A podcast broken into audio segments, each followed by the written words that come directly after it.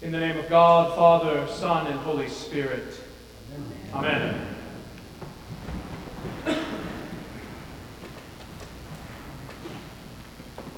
When the 1972 movie version of the hit Broadway musical Cabaret came out, a new song had been added that wasn't in the original stage production, but it was a song that quickly became a sensation. A literal showstopper, maybe this time, made a superstar of the film's leading lady, Liza Minnelli, who went on to win an Academy Award for her performance. The song comes partway through the first act of the show. Minnelli's character, Sally Bowles, the lead singer at the seedy Kit Kat Club in 1930s Berlin, has met, fallen in love with, and is likely pregnant with the child of an American writer named Cliff Bradshaw. Given her lifestyle, Sally decides a baby is not really something she could handle, but Cliff, convinced of their love for one another, talks her into keeping it. This moment throws Sally into reverie, and as the action on stage stops, she steps out to sing about how, against all odds, maybe this time, her love affair is going to last, and she will have a chance to start a new life as a, a wife and a mother away from the poisonous atmosphere of pre war Berlin. Lady peaceful, lady happy, that's what I long to be she sings. As songs go, it's, it's actually not much of one. The melody is meager, and what the lyrics possess in directness, they now lack in poetry. But its compositional shortcomings are more than made up for in emotional impact.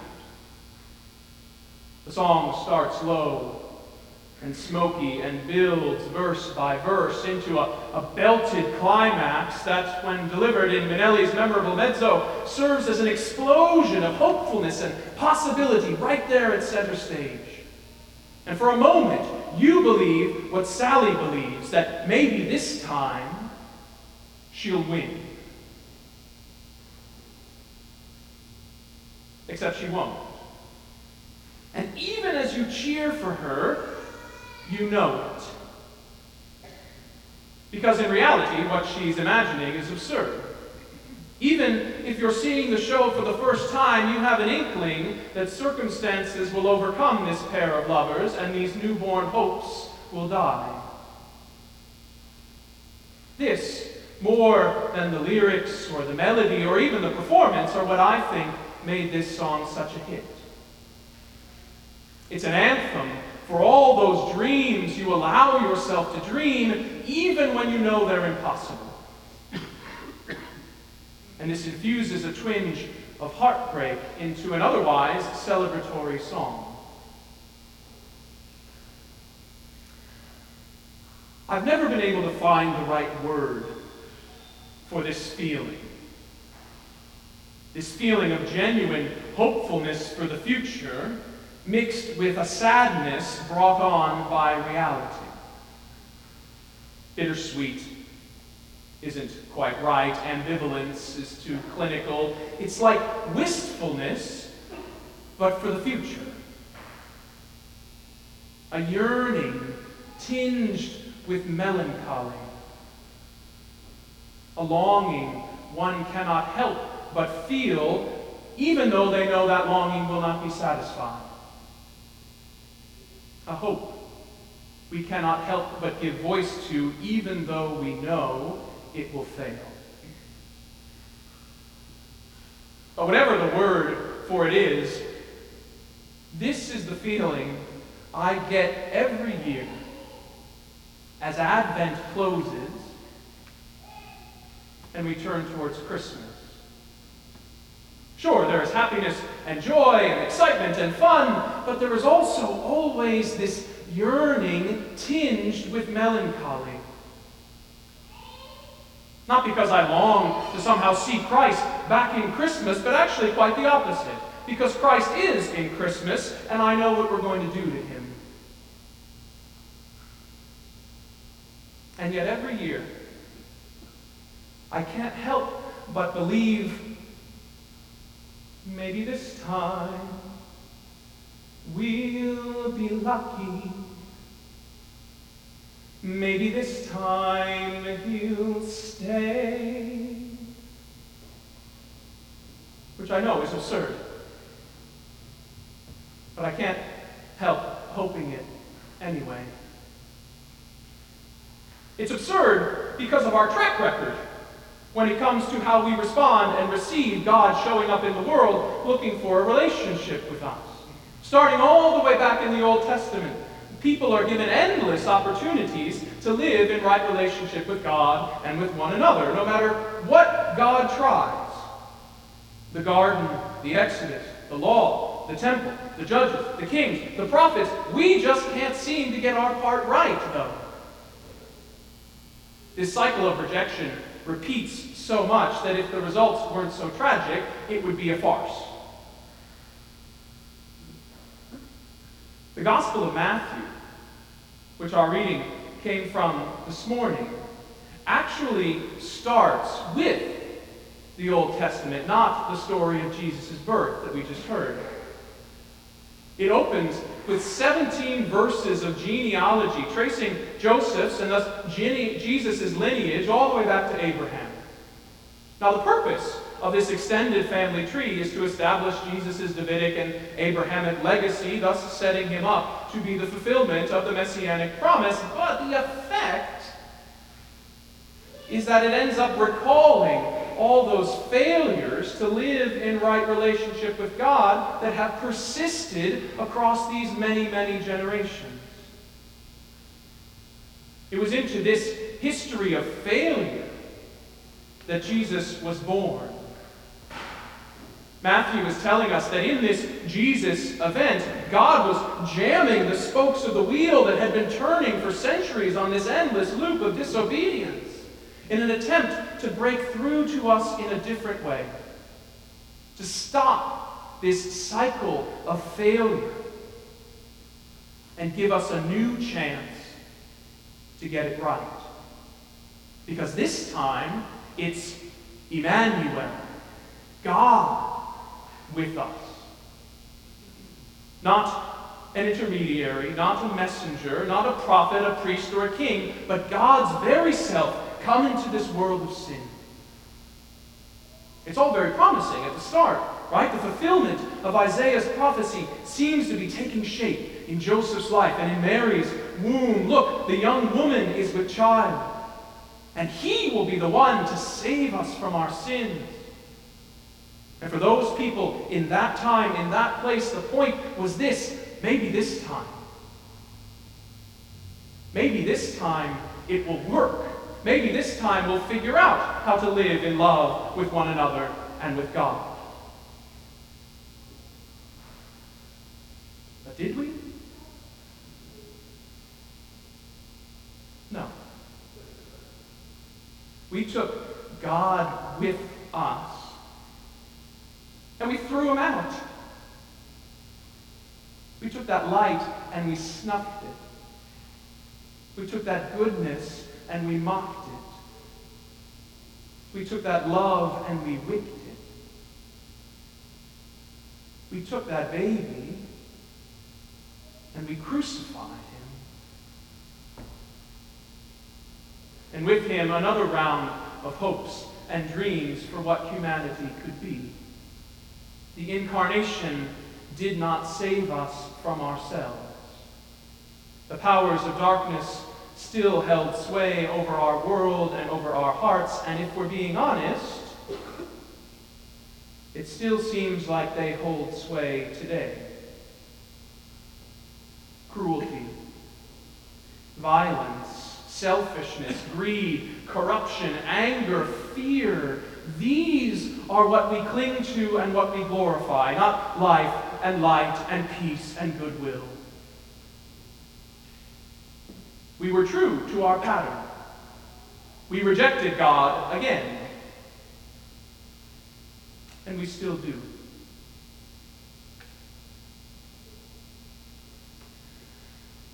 My boys are coming to an age where they are starting to move more and more out of the safety and the sanctuary of our home and into the world. More time in school, more activities, more play dates, and this is all as it should be. There is much more to this world than we could ever hope to show them, and they should go forth and discover it. But as I rejoice at their growth and celebrate it, I must confess my heart also trembles with a loving fear.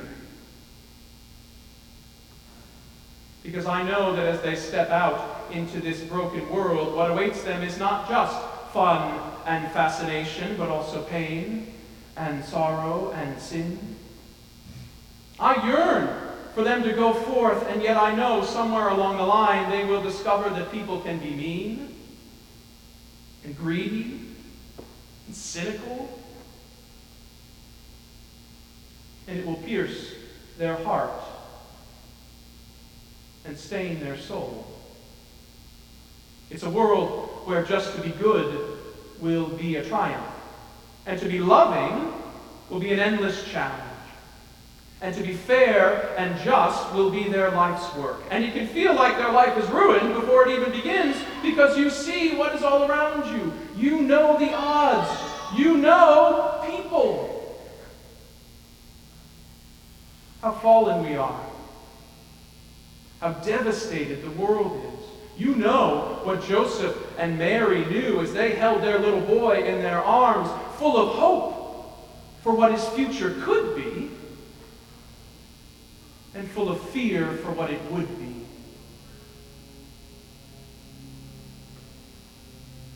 And yet, somehow, every Christmas,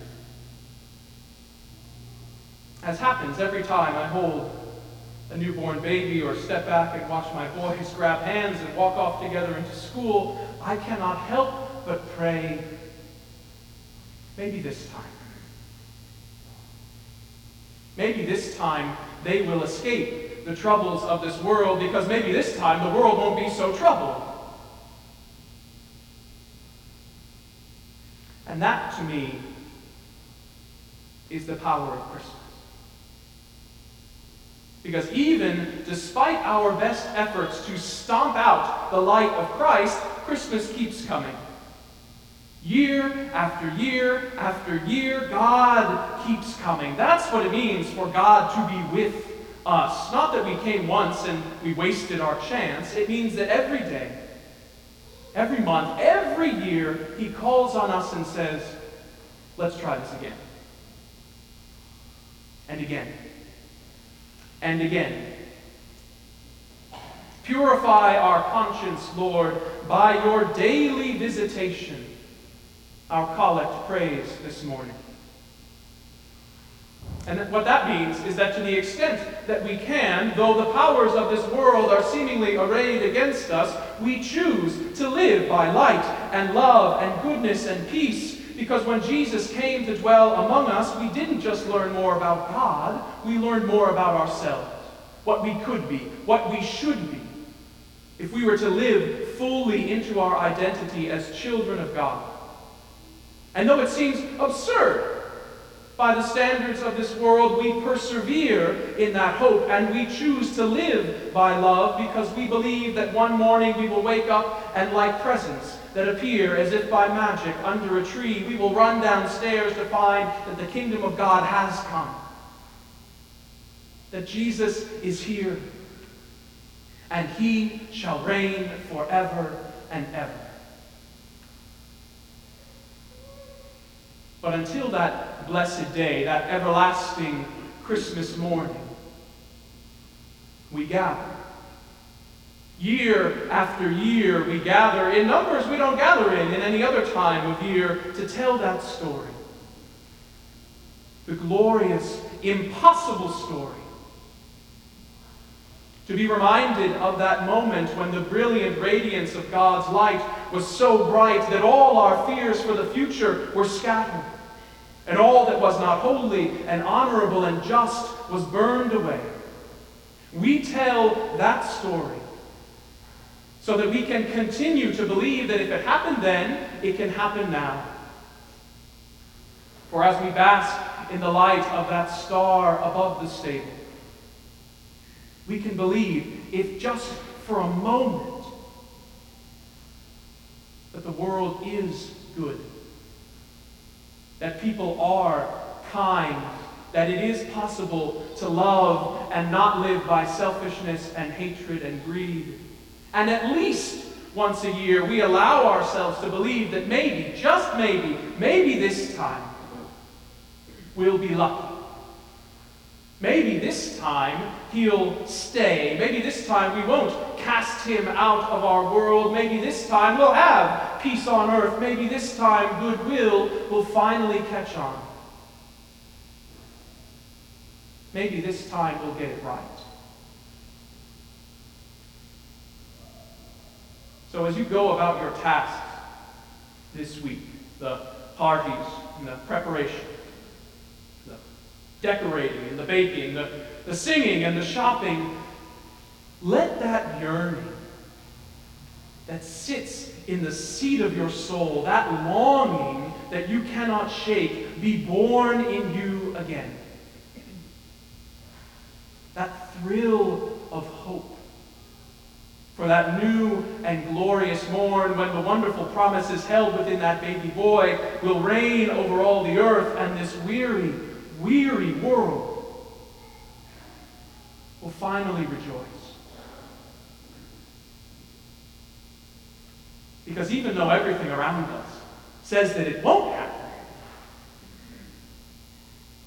we cannot help but hope Maybe this time.